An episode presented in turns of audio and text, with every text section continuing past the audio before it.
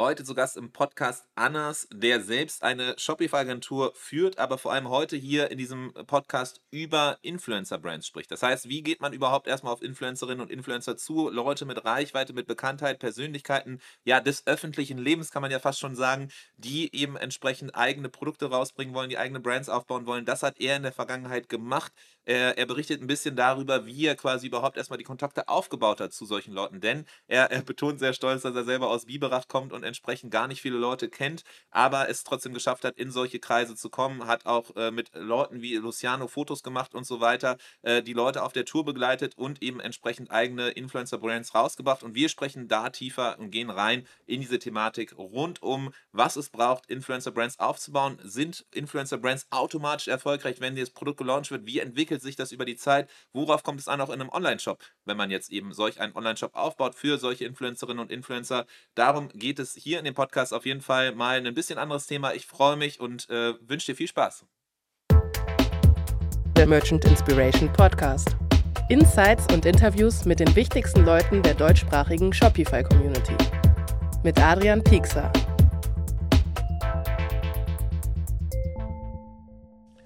Der Unterstützer dieser Folge ist Wacklot. Ihr habt schon öfters wahrscheinlich von dem Tool gehört, denn wir haben auch im ganzen letzten Jahr schon darüber berichtet. Es ist das führende Tool, wenn es um Internationalisierung auf Shopify geht, denn es ist das führende Tool, was erfolgreiche Brands wie zum Beispiel Badesofa, Hey Mali, aber auch international bekannte Marken wie zum Beispiel Vollkommen, Nikon oder auch Tupperware nutzen, wenn es um die Mehrsprachigkeit und die Übersetzung deines Shopify-Shops geht. Das Ganze funktioniert mit Shopify Markets. Es gibt auch neuerdings neben der Subdomain-Logik eine Subfolder-Logik. Das heißt, das wird wahrscheinlich jetzt hier zu weit gehen, wenn ich darüber äh, in die Tiefe gehe, aber so viel sei gewiss, das ganze Tool erneuert sich immer weiter, ist am Puls der Zeit und deswegen schaut gerne vorbei, wenn es um Mehrsprachigkeit geht auf unsere eigens dafür kreierte Landingpage, denn für die Merch Inspiration Zuhörerinnen und Zuhörer gibt es einen Special Deal, 20% auf die ersten 12 Monate. Schaut einfach mal vorbei unter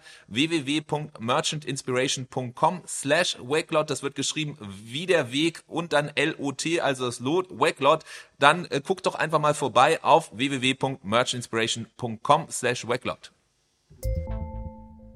Willkommen zu einer neuen Ausgabe des Merch Inspiration Podcast. Heute dreht sich alles um Influencer. Und zwar nicht, wenn man quasi Influencer buchen will für Kampagnen, sondern wirklich, wie ist es tatsächlich mit Influencern quasi day to day zu arbeiten, tagtäglich und eine Marke mit denen aufzubauen.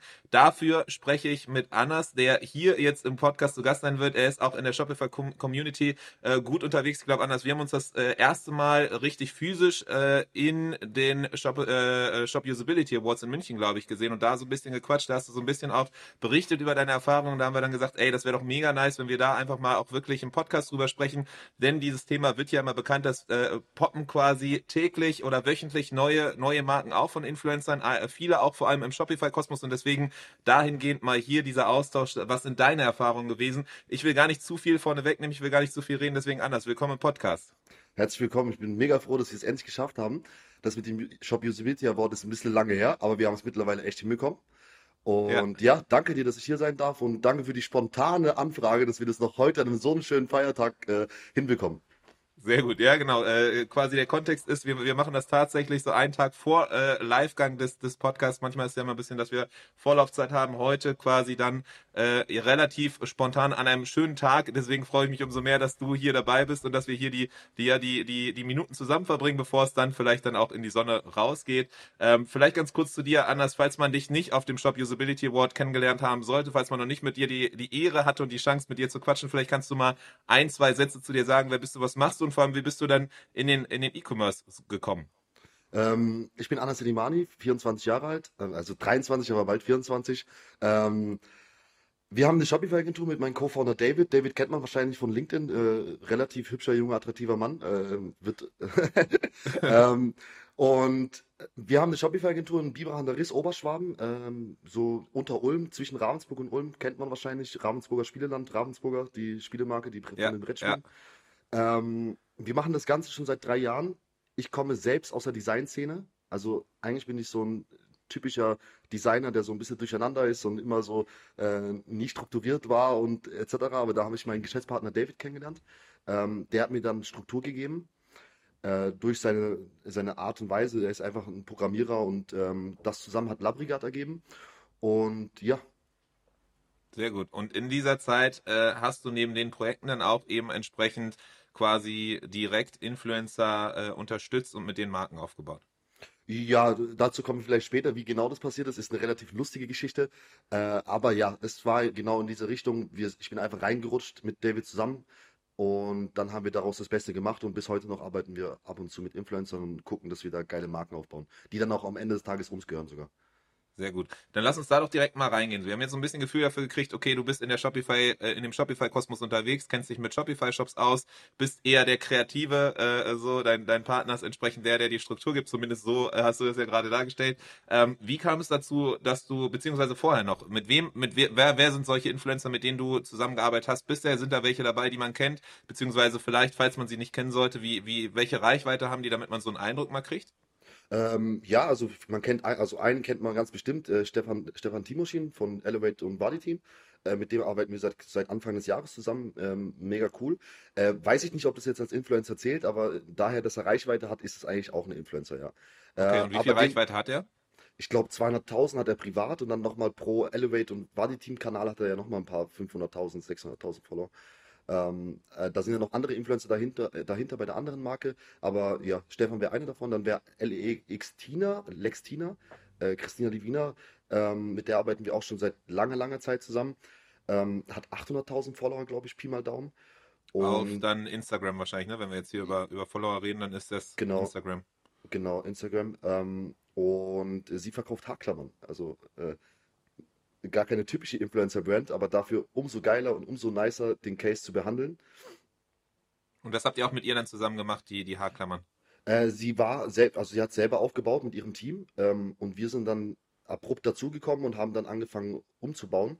Ähm, anfangs war das Problem, wie wir es wahrscheinlich von Apfelband kennen, das hast du ja, glaube ich, schon mal behandelt. Ja. Äh, sie hatte zu viele Apps im Store.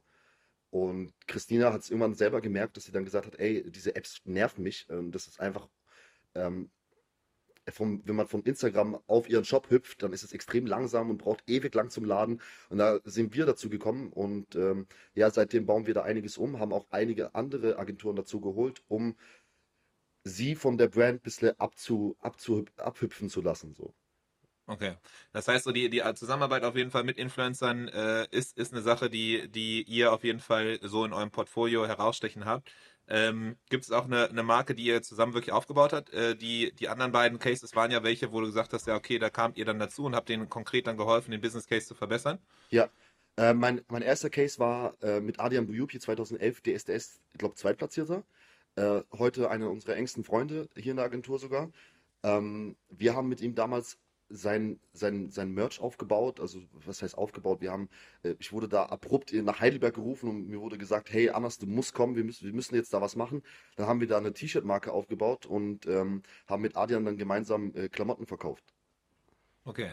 Sehr gut. Das heißt ja. also, diese, diese Mischung aus wirklich selber dann dabei sein, die Produkte mitzuentwickeln oder zu gestalten, bis hin zu, bis hin zu äh, dann quasi auch der, äh, das Reinkommen in quasi schon vorgelegten Setups, aber da dann das nochmal weiter rauszuholen. Das ist so das, was ihr macht. Wir haben bei Adrian damals so ziemlich alles gemacht. Ähm, da war wirklich der Case so da, hey, äh, ich will, also rein theoretisch will ich eigentlich nicht so viel dafür machen, weil ich mich damit nicht auskenne.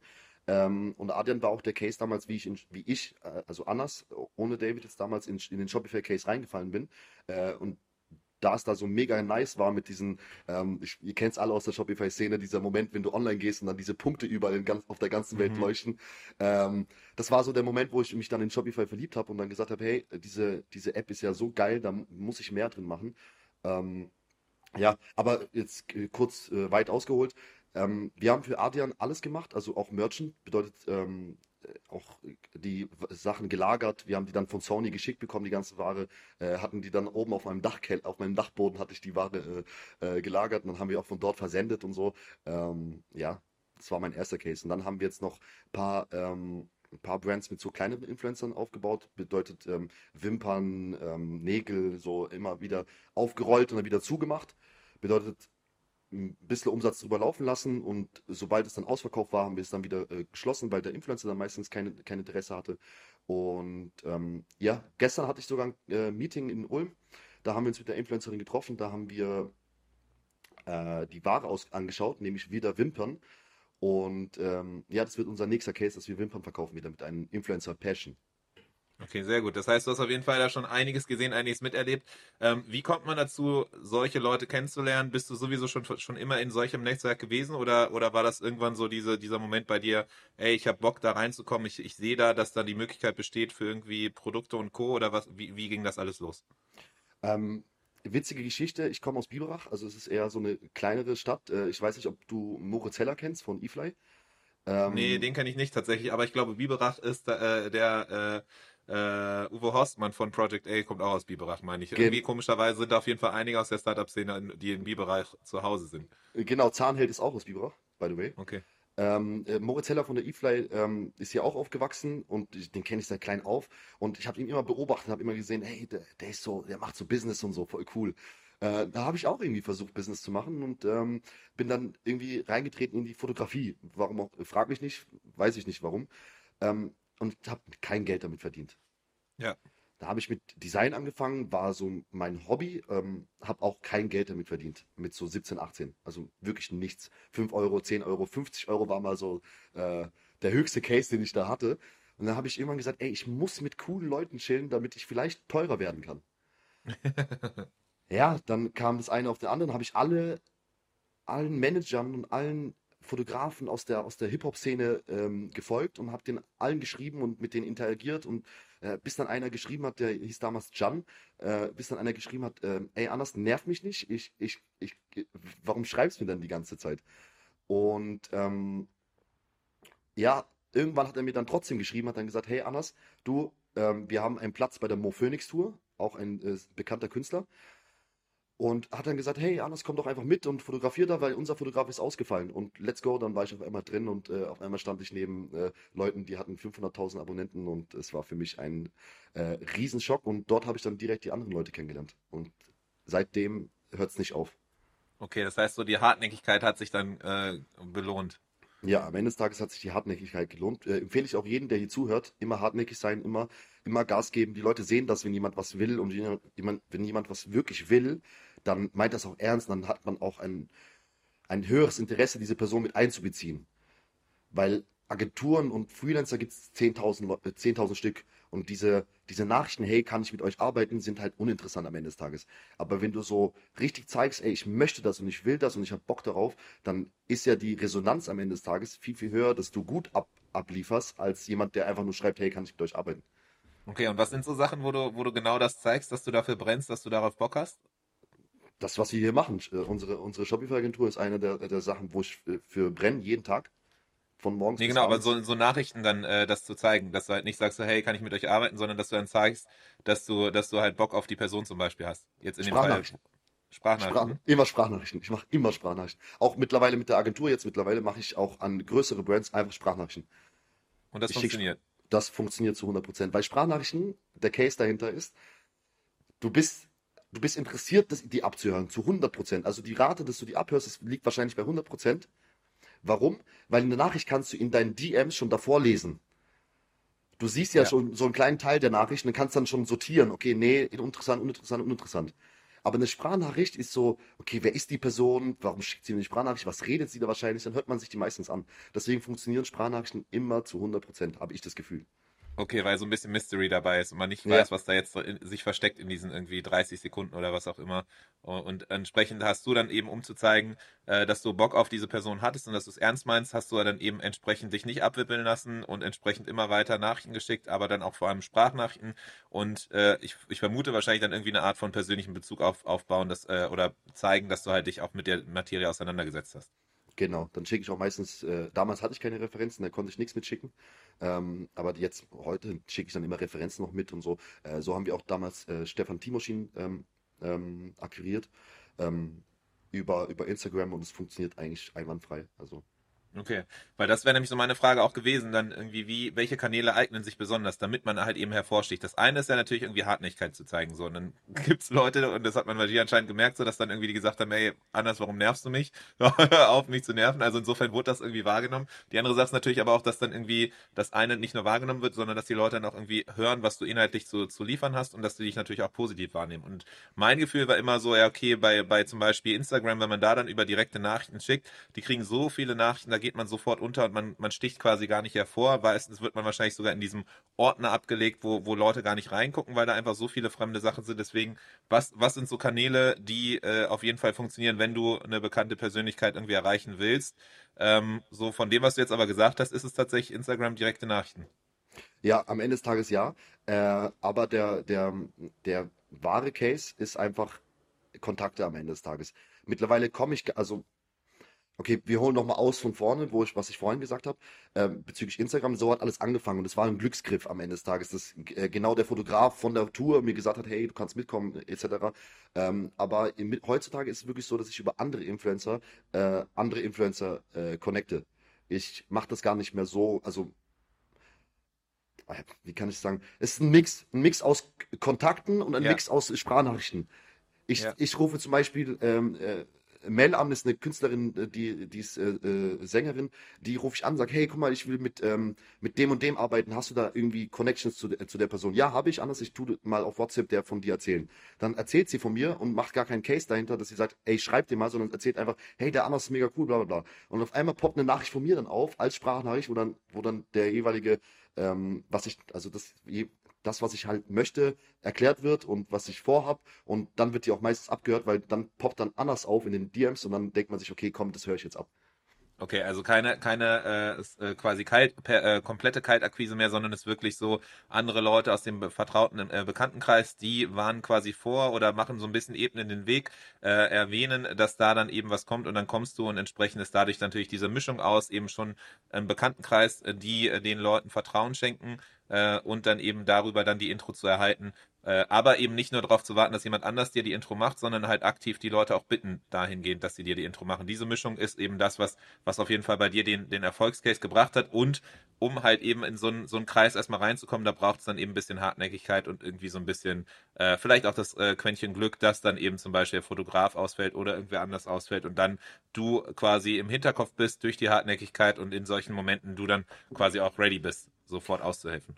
Genau, so kann man es sagen. Ich, ähm, ich würde jetzt am besten mal so eine, so eine Sache rausholen, die ich eigentlich glaube ganz witzig finde. Es handelt, äh, es handelt sich nämlich um dich am Ende des Tages. Äh, deinen Podcast höre ich ja auch schon länger. Also ich höre deinen Podcast länger, als ich dich physisch kenne. Ja. Ähm, und irgendwo wollte ich ja auch dich kennenlernen. Es war ja schon auch ein Ziel von mir, dich kennenzulernen. Das ist vielleicht ganz witzig, weil wir das jetzt genau Ja. in deinem Podcast besprechen. Ähm, ja, da habe ich dir, da habe ich dir auch gefolgt und so, äh, überall. Äh, Instagram habe ich dich gefunden, LinkedIn habe ich dich gefunden. Meine LinkedIn-Nachricht ist leider nie angekommen. Ist ja bei LinkedIn äh, mit diesen äh, komischen Ja, genau. äh, E-Mail-DMs äh, auch ein bisschen schwer. Ähm, ja, und da habe ich dich auf dem, äh, auf dem äh, wie, wie hieß das nochmal? Der Shop Usability Award. Auf dem Shop Usability Award äh, gesehen. Und als du rausgelaufen bist, habe ich zum David gesagt, ey, ich laufe kurz hinterher. Und dann bist du doch da gestanden, musstest dich fotografieren lassen. Ja, Und welch, welche nervige Stimme hast du von der Seite gehört? Das war wahrscheinlich du, ne? Ja, das war ich, ja.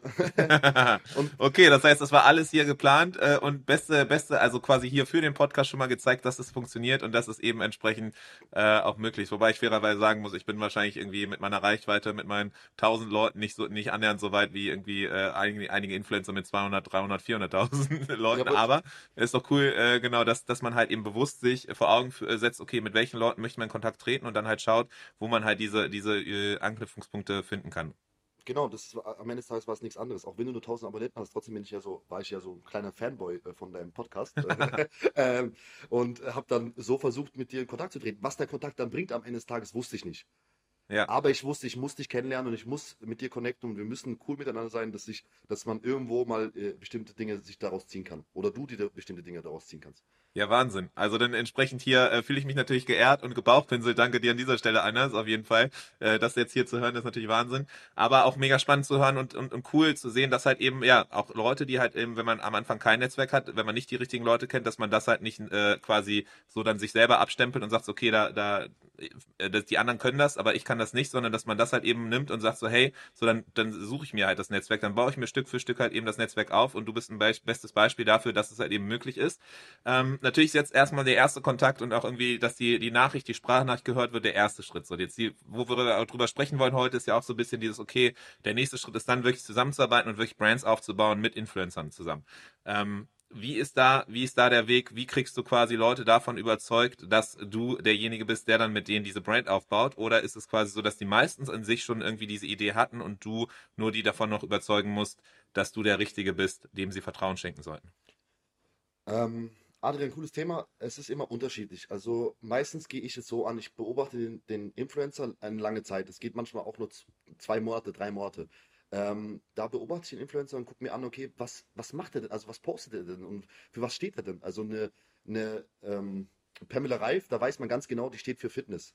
Es ist ja. die Fitness, äh, Fitness-Influencerin schlechthin. Und ähm, jeder Influencer steht hier für was anderes. Viele Influencer sind heutzutage durcheinander, habe ich gemerkt. Jetzt mittlerweile so 2022, 2023 äh, Influencer, die Influencer werden immer, ähm, keine Ahnung, äh, haben immer mehr Themen, die die für cool ja. empfinden, aber das fun funktioniert nicht so richtig. Da ich suche immer Influencer, die wirklich nur eine Nische haben. Und sobald eine Influencerin eine Nische hat, ähm, schreibe ich die Influencerin an, sage, hey, guck mal, habt ihr, habt ihr Bock, ähm, ähm uns mal kennenzulernen? Ich kenne den, keine Ahnung, ich kenne den Adrian, du kennst ihn auch, sehen wir uns mal auf einem Event oder sehen wir uns mal auf einem Geburtstag von ihm oder so. Dann, äh, ja, sehen wir uns, bla bla bla, ne, dann unterhält man sich und ähm, dann guckt man gemeinsam überhaupt den Case an. Okay, interessiere ich mich dafür oder interessiere ich mich nicht dafür? Dann stelle ich ihr das vor, gebe ihr einen Pitch. Meistens gebe ich so ein Moodboard, aus der Design-Szene nennt man das Moodboard. Da zeige ich schon mal, okay, wie könnte das Produkt denn aussehen? Weil Influencer lieben es so, ihr eigen, also ihren eigenen Touch in Produkten zu sehen, in Verpackungen. Verpackungen. Also Verpackungen performen immer ganz gut. Wenn ich eine Verpackung schicke und sage, hey, guck mal, das könnte deine Verpackung sein, dann sagt die, boah, das sieht ja mega aus, ich habe Bock drauf. Ähm, obwohl die gar nicht wissen, wie das Produkt drin aussieht. Ja. Ähm, und äh, so gehe ich das Ganze an. Jetzt, äh, wie gesagt, ich, gestern hatte ich ein Meeting äh, bezüglich Wimpern und äh, da habe ich, die habe ich auf einen Geburtstag angesprochen und der, habe ich dann gesagt, hey, guck mal, äh, du hast äh, mega coole Haare, ähm, du hast, ihr seid ein Influencer-Pärchen, lass uns doch irgendwie was Cooles machen in dem, in dem Sinne. Und sie ist dann da direkt, direkt darauf eingegangen. Okay, sehr gut. Also das heißt auf jeden Fall, äh, man kriegt sie, äh, oder in deinem Fall jetzt so die Erfahrung, die du gemacht hast, so über die, die emotionale Komponente, das wirklich haptische, das wirklich greifbare, gar nicht so sehr wahrscheinlich irgendwie diesen Business Case vorrechnen oder aufzeigen, wie viel man irgendwie verkauft, sondern am Ende ist es diese, ja, ist es mit Selbstverwirklichung, ähm, dass man halt eben dann seine eigenen Produkte sieht und irgendwie auf einmal aus diesem Digitalen ins Analoge kommt? Es ist, äh, es ist, wie kann man sagen, äh, dieses Emotionale, was du gerade gesagt hast, funktioniert zu 100%. Warum? Weil der Influencer immer ein bisschen businessaffin ist, finde ich. Der Influencer ist ja nicht nur der Typ, der vor der Kamera sitzt und Videos macht, der muss ja auch von irgendwas leben am Ende des Tages. Und ähm, sieht er ein Produkt, was ihm ähnelt im emotionalen Sinne, greift er schneller zu oder hat schneller Interesse an der ganzen Sache, als würde ich ihm die ganzen ähm, Hintergründe erklären. Ja, lass uns einen Shop aufbauen. Das ist mega kompliziert, wenn ich das ihm alles erkläre.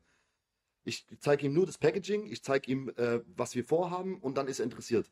Und dann kommen die ganzen Zahlen, Daten, Fakten, okay, wie viel kostet das, was, was kriegen wir, was kriegt ihr, äh, wie viel seid ihr beteiligt, wie viel sind wir beteiligt und, und, und. War das gerade deine Frage? Weil ich glaube, ich habe ja.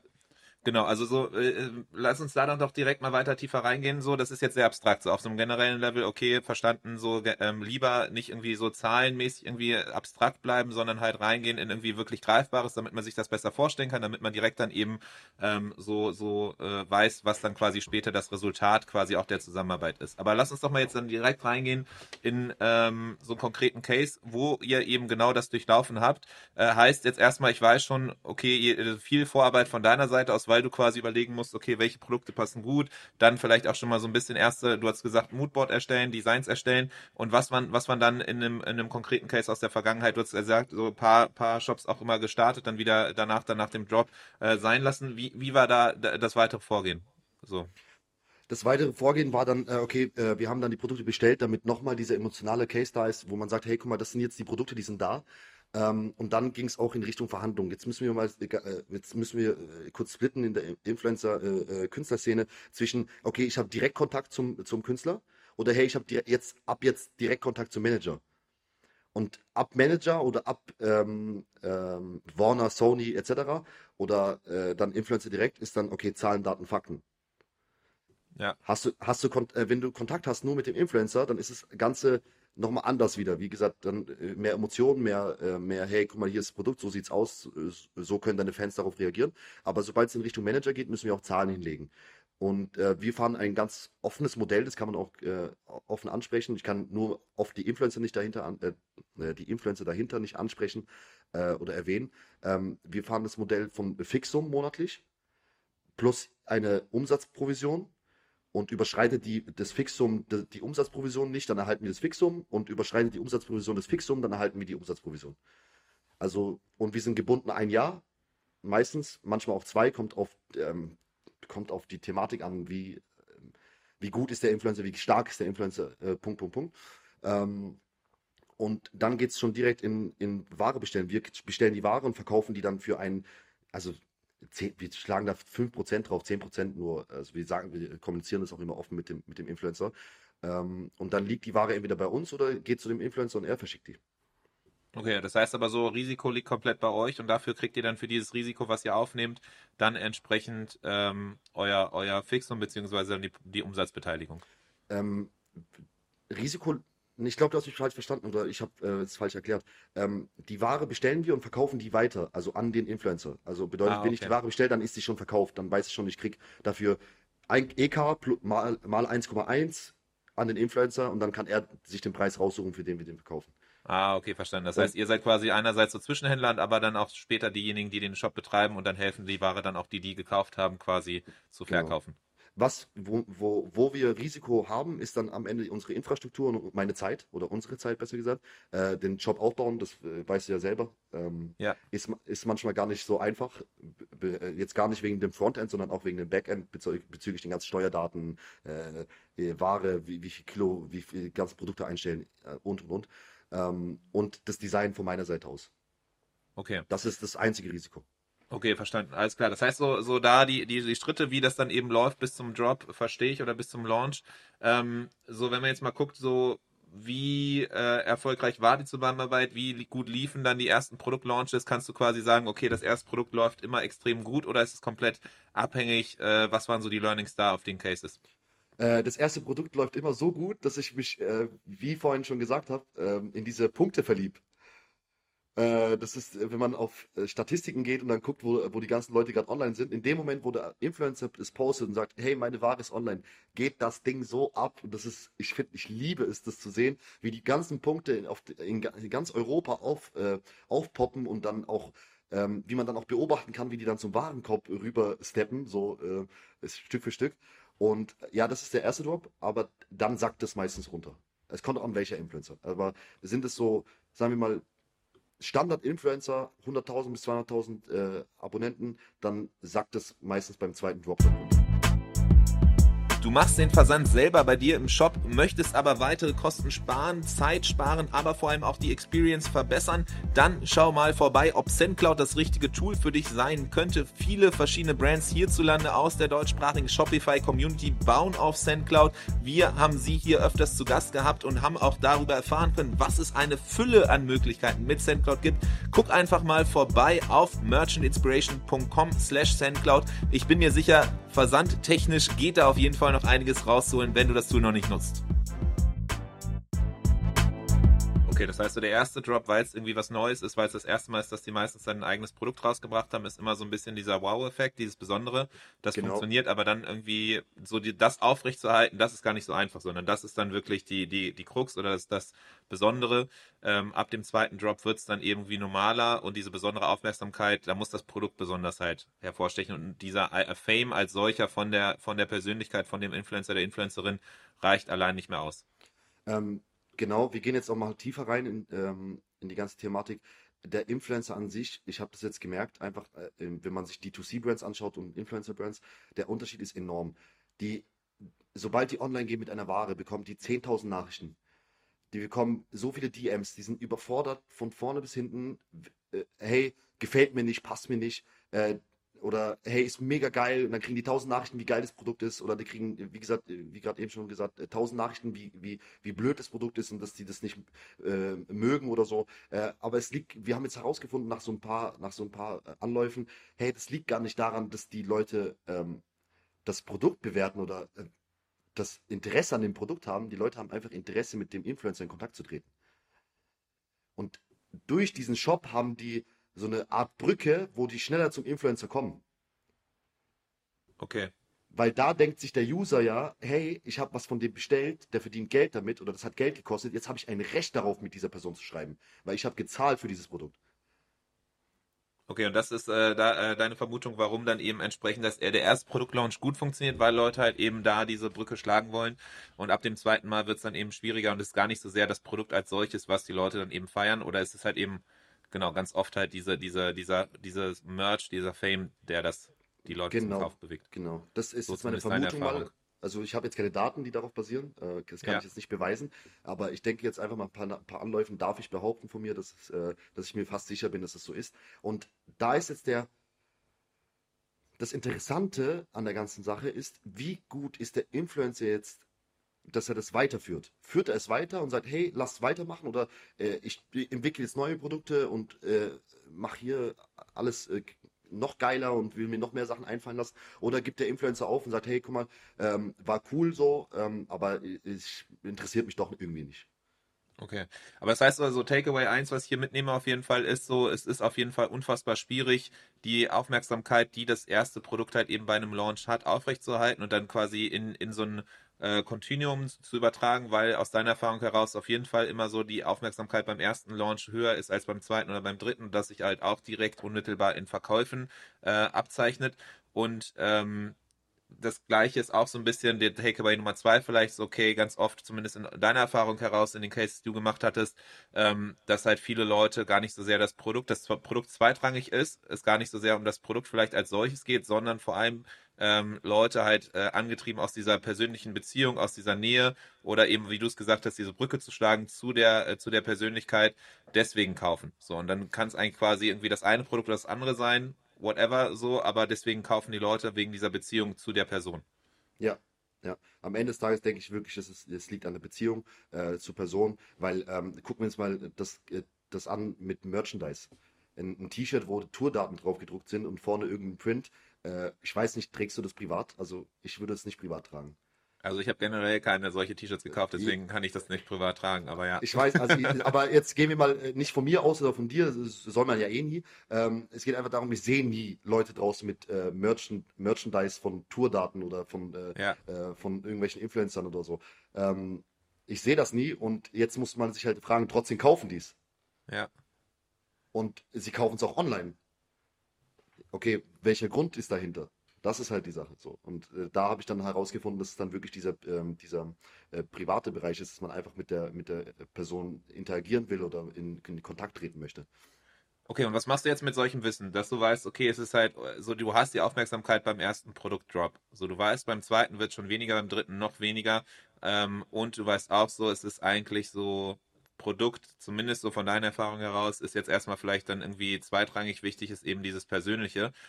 Mit dem Wissen, wie gehst du dann quasi, wenn du eine Marke, wirklich eine nachhaltige Brand aufbauen willst mit einem Influencer, einer Influencerin, das hört sich ja erstmal so an, als wäre es unmöglich.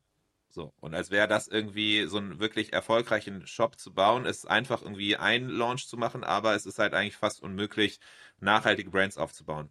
Ist das nach wie vor so deine, deine Sichtweise? Ist es quasi so, okay, man kann nur ein, einen Produktlaunch machen und dann halt irgendwie bist du wieder raus? Oder was, was ist so äh, deine, deine Sichtweise darauf?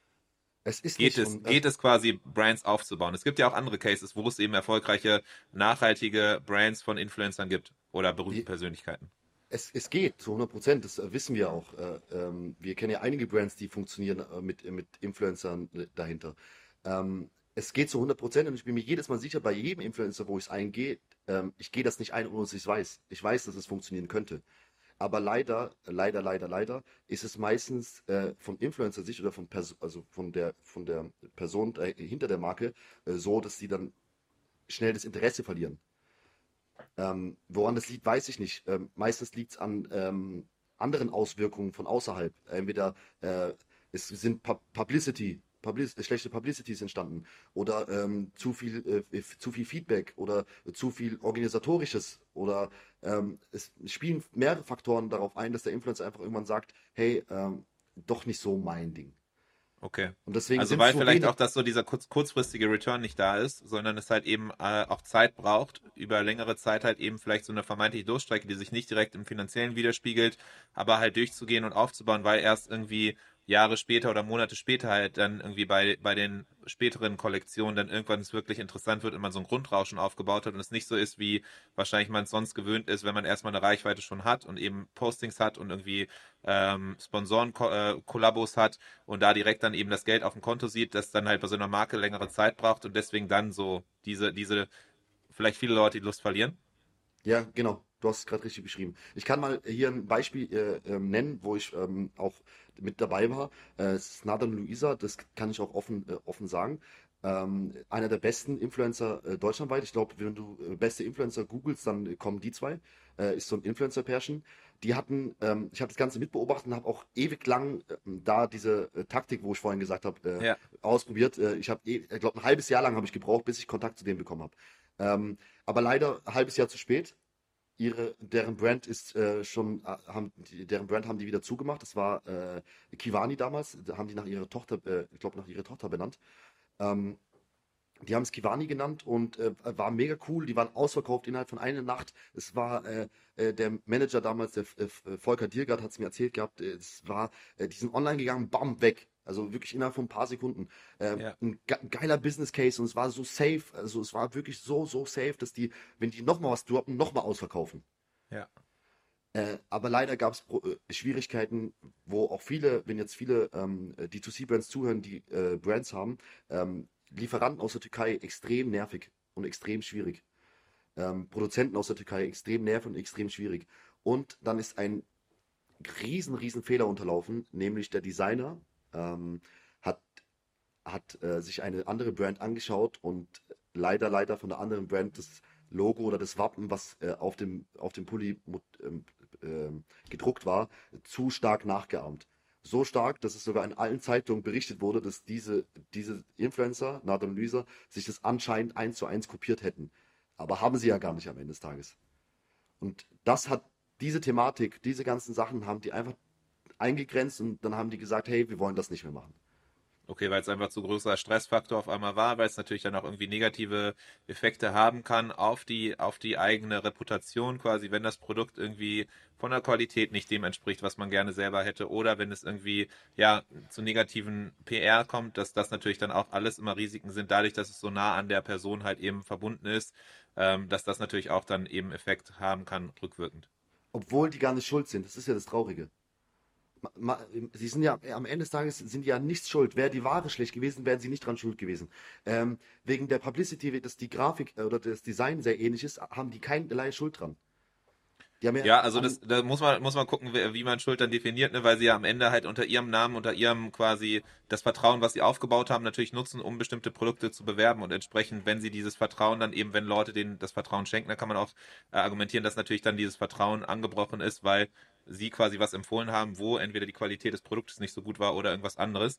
Aber generell natürlich gibt es ein Gefühl dafür, was alles quasi noch drumherum irgendwie vielleicht lästig sein kann oder irgendwie die Leute daran stört, die Influencerinnen oder Influencer dann halt eben, warum sie ähm, ja vermeintlich so eine Marke nicht weiterführen wollen, trotz auch dann finanzieller Erfolge, aber dann ist irgendwie der, der wahrgenommene Stress zu hoch. Oder halt eben so finanzielle Erfolge setzen erst irgendwann später ein und äh, äh, quasi man hat aber keine Lust, so lange zu warten und geht lieber auf kurzfristige Erfolge, die anderswo liegen, als quasi der Markenaufbau der eigenen Marke.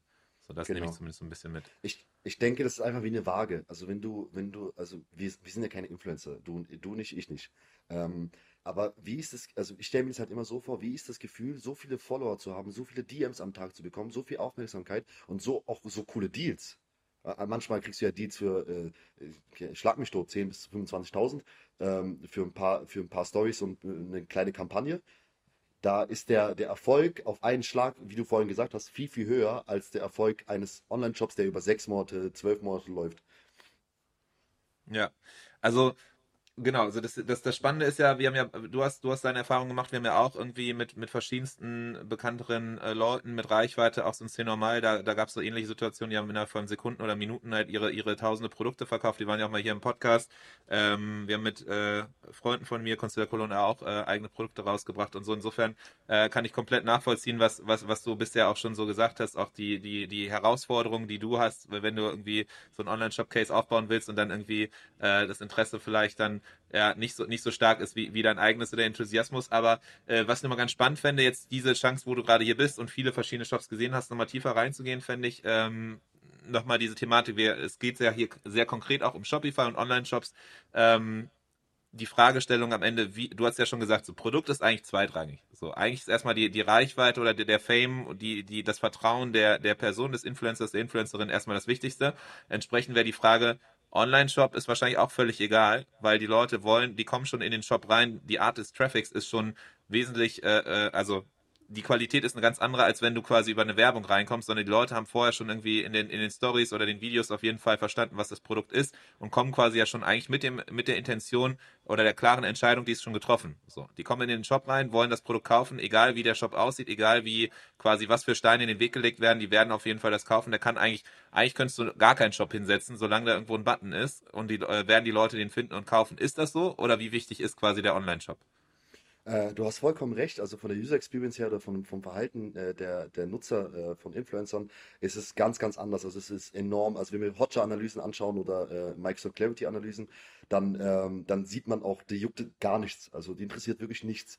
Die gehen auf die Startseite, gucken sich das kurz an, zack, Produkt, zack, kaufen, äh, Größe. Meistens brechen die dann bei der Größe ab, wenn es Brands sind, weil die dann, äh, ähm, dann per E-Mail oder per Instagram DM fragen, hey, welche Größe passt mir denn überhaupt? Aber ab dann ist einfach kaufen und fertig. Ähm, das ist mega interessant. Also wirklich die Leute ASAP auf den Shop, ASAP kaufen und äh, ho hoffentlich darauf warten, dass die Ware so schnell wie möglich ankommt, äh, wenn der Versand gut ist dahinter. Ja, das ist so ähm, das Wichtige. Also der Shop macht nichts aus. Wir nutzen auch immer Dawn. Also wenn mhm. alle sich hier, ähm, alle kennen sich ja aus mit Shopify hier, wir, wir verwenden immer Dawn. Ähm, wir verändern Dawn ganz leicht mit ein bisschen Backend, also ein bisschen Programmierung und das war es eigentlich schon. Aber okay, das heißt so, About Us-Seite lassen wir weg. Äh, Startseite machen wir ein paar Bilder vom Influencer rein, dass man nochmal sieht, okay, das, äh, der hat was damit zu tun. Äh, ob der Influencer mit seinen Klamotten oder mit seinem Produkt selber shootet, ist immer, können wir nicht entscheiden am Ende des Tages oder kann, äh, kann niemand entscheiden, nur er selbst oder sie selbst. Und ähm, so, mehr, mehr ist da nicht. Ich finde es cool, wenn Influencer die Bilder selber machen, das mag ich, wenn man dann, äh, die Produkte am Influencer dann immer selber sieht. Aber ob es dann immer gemacht wird, weiß ich nicht, kann ich nicht entscheiden. Okay, das heißt so auf jeden Fall der, der Fokus des Shops ganz klar auf eben den Funnel und ganz klar eben auf eigentlich die Leute möglichst geradlinig zum Kauf zu bringen, gar nicht zu lange aufzuhalten mit zu viel Information, weil die Informationen werden vorneweg ja schon in den Videos und Co. gegeben. Äh, entsprechend so unterscheidet sich die Gestaltung vom Shop der Influencer zum normalen Shop im Sinne, dass es sehr simpel gehalten ist. Genau. Verstehe ich das richtig? Ja, 100 Prozent. Ähm, aber jetzt äh, gleich anderes Thema ähm, oder ein gleiches Thema, aber äh, ich schweife ein bisschen ab. Ähm, Big Ego Cosmetics, äh, Christina Livina, auch eine also Influencerin, die ich vorhin als Referenz genannt habe, äh, bei der hat man es jetzt, jetzt hinbekommen, dass man aus, diesen, aus dieser Influencer-Brand eine wirklich richtige Brand gebaut hat. Die Brand heißt nicht wie die, wie die Influencerin. Die Brand heißt Big Ego und die Influencerin heißt Christina. Bedeutet erstmal da keinen Zusammenhang. Dann äh, Startseitenbereich. Ähm, von der Usability her sehr einfach. Banner, Produkte, Banner, Produkte, Banner, Produkte. Aber auf den Bannern ist Christina nicht selber zu sehen, sondern schöne, attraktive Mädels, äh, die mit den Klammern performen äh, und äh, einfach einen bestimmten Pinterest-Vibe äh, hergeben. So ein Vibe, hey, ähm, du bist auch so alt wie ich, du siehst auch äh, aus wie ich ungefähr, dann trag doch die Klammern, du musst diese Klammern tragen. Diesen Vibe tun wir äh, versucht, mit dem Shop wiederzuspielen. Oder Christina besser gesagt, Christina weiß das alles selbst, die ist, ist der mega affin, was sowas betrifft. Ähm, und jetzt spiegeln wir mit dem Shop einen bestimmten Vibe wieder oder äh, geben dem User einen bestimmten Vibe und dieser Vibe unterstützt ihn beim Kauf. Weil am Ende des Tages kaufst du ja durch Emotionen und diese Emotionen bekommen wir durch die Bilder hin und ähm, das ist jetzt keine typische Influencer-Brand mehr, wenn man sich das richtig anschaut. Du kannst ja mal später draufgehen, das Big E Cosmetics ja. heißt das. Ähm, und dann About Us-Seite gebaut, äh, die Kategorieseite ein bisschen anders gebaut, auch mit äh, verschiedenen äh, Bannern. Und äh, das ist jetzt ein bisschen voller auf jeden Fall.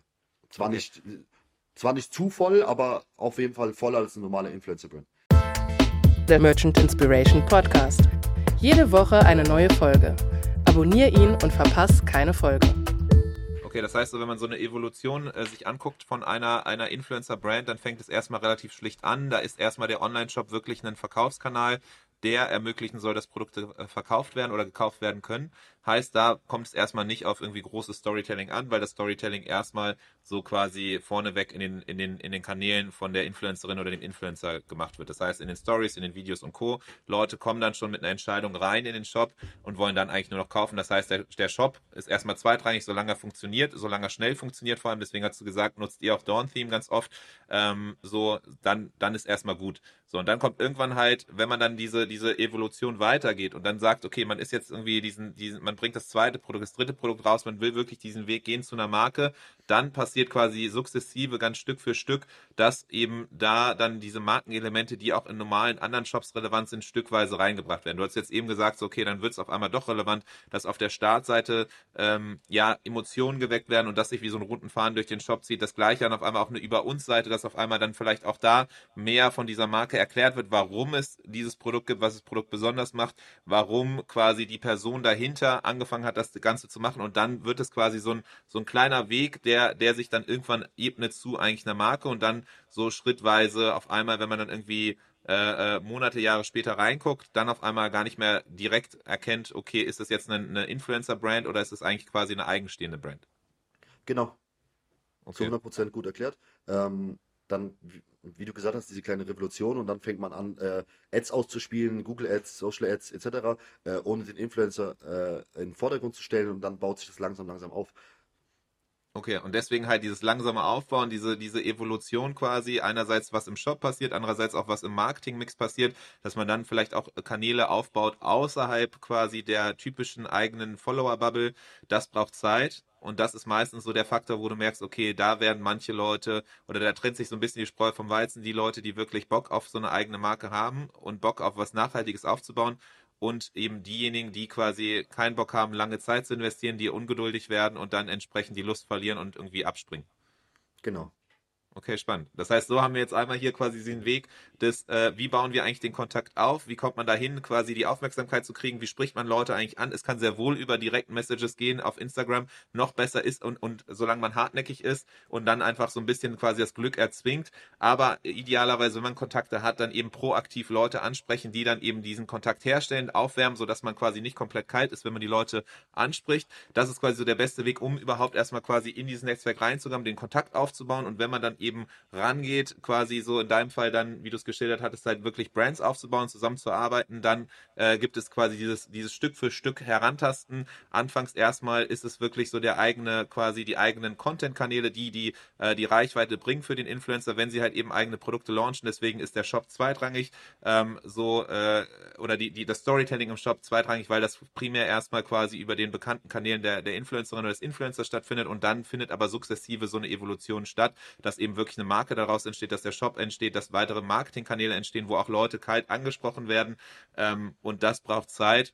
Und das ist manchmal halt eben das, was darüber entscheidet, ob das Ganze eben eine erfolgreiche Influencer-Brand wird oder nicht, weil halt eben es von der Person abhängt, ob die Lust darauf hat, ob die Bock darauf hat.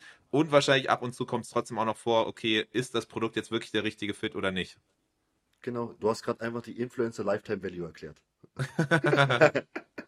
Sehr gut, dann hat sich das doch gelohnt, hier die, die, die Minuten durchzuhalten und zuzuhören ja. im Gespräch, weil wir einfach jetzt quasi einmal so zusammengefasst haben, quasi die Learnings äh, von den letzten Monaten und Jahren einfach in der Zusammenarbeit von Influencern. Wie baut man Brands auf und was ist quasi so der, der entscheidende äh, Faktor? Ähm, ich meine, wir sind jetzt auch schon so ein bisschen am Ende der, unserer Zeit, aber vielleicht nochmal ganz so allumfassend, weil wir jetzt ja schon in dieser, in diesem Modus sind, quasi ähm, so äh, Zusammenfassungen zu machen und irgendwie nochmal so ganzheitlich drauf zu schauen. Gibt es irgendwelche Learnings, irgendwas, wo du sagst, okay, das hast du dir damals ganz anders vorgestellt, viel einfacher und dann ist irgendwie doch ganz anders gekommen? Irgendwas, wo du sagst, okay, das noch, das muss noch gesagt werden. Ja, ähm, für alle, die zuhören, äh, wie gesagt, niemals aufgeben, immer hartnäckig sein. Das ist immer so mein, mein Ding, was ich sage. Ähm, ganz, ganz wichtig. Hey, damals dachte ich, ich komme aus Biberach, äh, so eine kleine Stadt hier, Oberschwarm, ganz unten bei Ravensburg, äh, dass ich es nie so auf so ähm, Dass du es in den Merch Inspiration Podcast schaffst. ja, genau, das äh, Wo, dachte ich auch wo, zum wo Beispiel. hunderte Leute dir zuhören und du auf einmal dann ab morgen nicht mehr auf die Straße gehen kannst, weil einfach äh, all- überall die, die dich ansprechen werden. Ah, ja, das ist doch. ähm, nee, ich, äh, ich hätte damals nie gedacht, dass ich neben irgendwelchen Leuten sitze äh, oder Leute auf Tour begleite. Ich habe ja vorhin gar nicht erwähnt, wen ich alles auf Tour begleitet habe. Ich habe ja, ich war ja mit Luciano, ich war mit, äh, äh, mit äh, Dardan und Tava, ich war mit äh, Lored, ich habe Loredana fotografiert, ich habe Adrian fotografiert, ich habe ähm, ich mit Nadel und Luisa fast zusammengearbeitet, ich habe ähm, ich wei- weiß gar nicht, wen ich alles aufzählen kann. Und das alles aus so einer kleinen Stadt heraus hätte ich nie gedacht. Ähm, deswegen sage ich jedem da draußen, ey, hartnäckig sein und einfach Kontakte nutzen. Das ist das Allerwichtigste. Kontakte nutzen am Ende des Tages. Und immer Kontakte pflegen. Das ist, äh, Adrian, wie oft schreibe ich dir? Ich schreibe dir einmal im Monat? Ich hatte, ich hatte auch mal ein- einmal diesen Moment, so dieses, sorry, dass ich dir nicht geantwortet habe, ich hatte gerade gar, gar äh, zu viel zu tun. Alles gut, ich schreibe ich schreib immer einmal im Monat, schreibe ich alle wichtigen Kontakte an aus meiner, aus meiner Bubble so und sage, hey, wie geht's dir? Also oh, wirklich, ich frage wirklich, wie es dir geht. Also Ja. ich, ich, ich würde jetzt nie so sagen, hey, äh, wie geht's dir und mit einem Hintergrund dahinter. Ich frage einfach, wie geht's dir und vielleicht nach sechs Mal, wie geht's dir?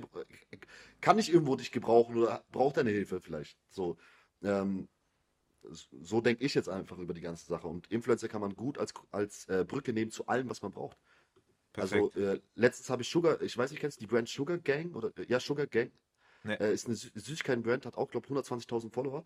Ähm, da hat mir eine gute Freundin äh, geholfen, die hat, ähm, die, die Mel, Melissa, äh, die hat mir geholfen, äh, zu denen zu kommen. Und die ist jetzt bei uns, äh, die sind jetzt bei uns in der Agentur im Prozess. Okay, ja, nice. Also das heißt auf jeden Fall hier vieles an Inspiration, was man rausnehmen kann. So, man kann vieles halt sich erarbeiten, forcieren.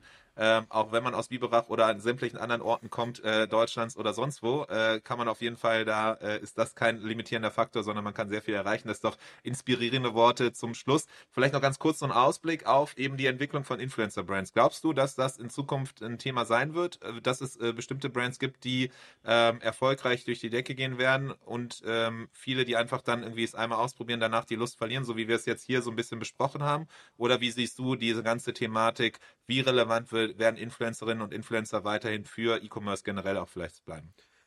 Ähm, wenn man sich das jetzt alles anschaut von 2019 bis heute, dann äh, sieht man ja, wie viele Influ Influencer-Brands aus dem Boden springen. Äh, ist ja, ähm, gerade merkt man es, jeder, jeder Influencer hat ja irgendwas äh, oder verkauft irgendwas. Ich denke, in Zukunft, so in den nächsten drei Jahren, äh, wird es schwerer für Influencer. Tatsächlich, es, wird, es wird schwerer für Influencer, weil der Trust verloren geht. Weil irgendwann wird es so sein, dass die ganzen Fans und äh, besser gesagt User oder äh, Customer äh, merken, dass Influencer-Brands gar nicht, ähm, ich will nichts Falsches sagen, aber dass es gar keine so krassen Produkte sind, so krass krasse Produkte. Produkte, die auch Lösungen bieten. Am Ende Ja. des Tages ist ja Problem, Lösung, Verkauf. Äh, und die Sachen, die, die gerade so rauskommen, sind eher keine Lösung. Das sind einfach nur äh, coole Gadgets, kann man sagen, die man äh, sich kauft, weil man die Influencer cool findet. Ähm, aber ich denke, in drei Jahren wird es schwerer für einen Influencer. Viel, viel schwerer. Diese, äh, wie wir es jetzt gerade nennen im Merchant Inspiration Podcast, äh, Influencer Lifetime Value. Oder, wie haben wir es gerade genannt? Ja, das hast du, hast du gerade Ja, gesagt. das, Fall, das ja. habe ich gerade gesagt, gell? Ähm, ja, die wird schwerer auf jeden Fall, zu 100 Prozent. Aber Okay, also es wird, es wird oh, Brands äh, äh, wei- weitergeben, es wird eigene Produkte geben, aber es kommt einfach wesentlich wichtiger darauf an, dieser Faktor dieser ein, äh, der Reichweite und dass man einfach ein Produkt rausbringt, das ist halt, wird immer irrelevanter und das ist kein entscheidender Faktor, sondern es ist halt einfach umso wichtiger, dass die Produkte auch wirklich einen Mehrwert bieten, dass die wirklich auch das Produkt als solches einfach sinnvoll ist und dann diese, dieser, die, die Reichweite quasi und die Aufmerksamkeit und das Vertrauen von einer Influencerin oder einem Influencer genutzt wird, um halt eben das Produkt zu präsentieren. Aber wenn das Produkt keinen keinen Sinn hat, dann macht das Ganze, die Brand auch keinen Sinn. Genau, aber der Influencer muss auch, muss auch Sinn machen. Also wenn der Influencer, keine Ahnung, äh, äh, ähm, Schminke postet am einen Tag, aber am nächsten Tag dann äh, äh, sagt, ähm, keine Ahnung, Umwelt, für, irgendwas für die Umwelt macht und dann am nächsten Tag wieder äh, Schuhe äh, postet und dann, keine Ahnung, äh, dann ist es ein, ein hinher. Also dann ist es durcheinander. Und dann kann der Fan sich ja auch nicht orientieren. Was macht denn die Person überhaupt? Okay. Also, also so ein bisschen wie halt eine Marke einfach, dass man einen roten Faden hat, dass man eine klare Nische und Positionierung hat. Das ist auch natürlich dann am Ende Influencerinnen und Influencer sind einfach dann auch in dem Sinne Marken ganz klar und entsprechend brauchen sie auch eine klare Positionierung. Das Produkt der Marke muss natürlich dann auch der Positionierung des Influencers, der Influencerin entsprechen und dann kann das Ganze Erfolg haben. Aber die Reichweite alleine ist kein entscheidender Faktor als solcher, dass auf jeden Fall die Sicherheit da ist, dass es erfolgreich ist, sondern es braucht auch immer noch weiter harte Arbeit und das ist das, wo manchmal dann halt eben die Motivation verloren geht oder wo es auch Leute braucht, die halt eben dann weiter durchziehen. Genau, und noch finale Worte von mir, vielleicht an alle äh, D2C-Brands, die gerade zuhören. Ähm, sucht euch eure Influencer auch richtig aus ähm, sich da irgendwelche Influencer rauszusuchen und zu sagen, hey, der hat 500.000 Abonnenten, das bringt safe was, äh, ist falsch. Guckt euch die Daten davor an, guckt euch die, äh, die Insights an von, äh, von den ganzen äh, Social Media Accounts, ähm, sprecht mit dem Influencer oder mit dem Management sehr viel und macht auch einen Sheet. Also ich, was ich sehe bei unseren ganzen D2C-Brands, mit denen wir arbeiten, äh, die bereiten keine Sheets vor. Die schicken dann einfach dann Produkte hin und warten dann mal so zwei Wochen. Ähm, und da zwei Wochen dann, also das, ich weiß, es schweift gerade ab von dem Thema, was Sie eigentlich reden, aber ich will es einfach als Tipp mitgeben und als Learning. Ähm, gibt immer Sheets mit, immer Sheets vorbereiten und immer sagen, hey, guck mal, das ist unser Briefing, Don'ts und Do's, was sollst du tun, was sollst du nicht tun, was sollst du sagen, von wo hast du das Produkt bekommen oder ähm, äh, wer hat dir das Produkt geschickt und äh, gibt da so ein geiles Briefing mit und dann funktioniert das auch, dann macht das, auch, das Ganze auch Sinn, dann könnt ihr auch die Videos im Nachhinein benutzen. Aber schickt ihr einfach Produkte hin und sagt dann, äh, hey, mach mal ein bisschen Werbung für das Produkt, du hast 2000 Euro Budget, dann funktioniert das nicht. Dann ist es einfach rausgeschmissenes Geld.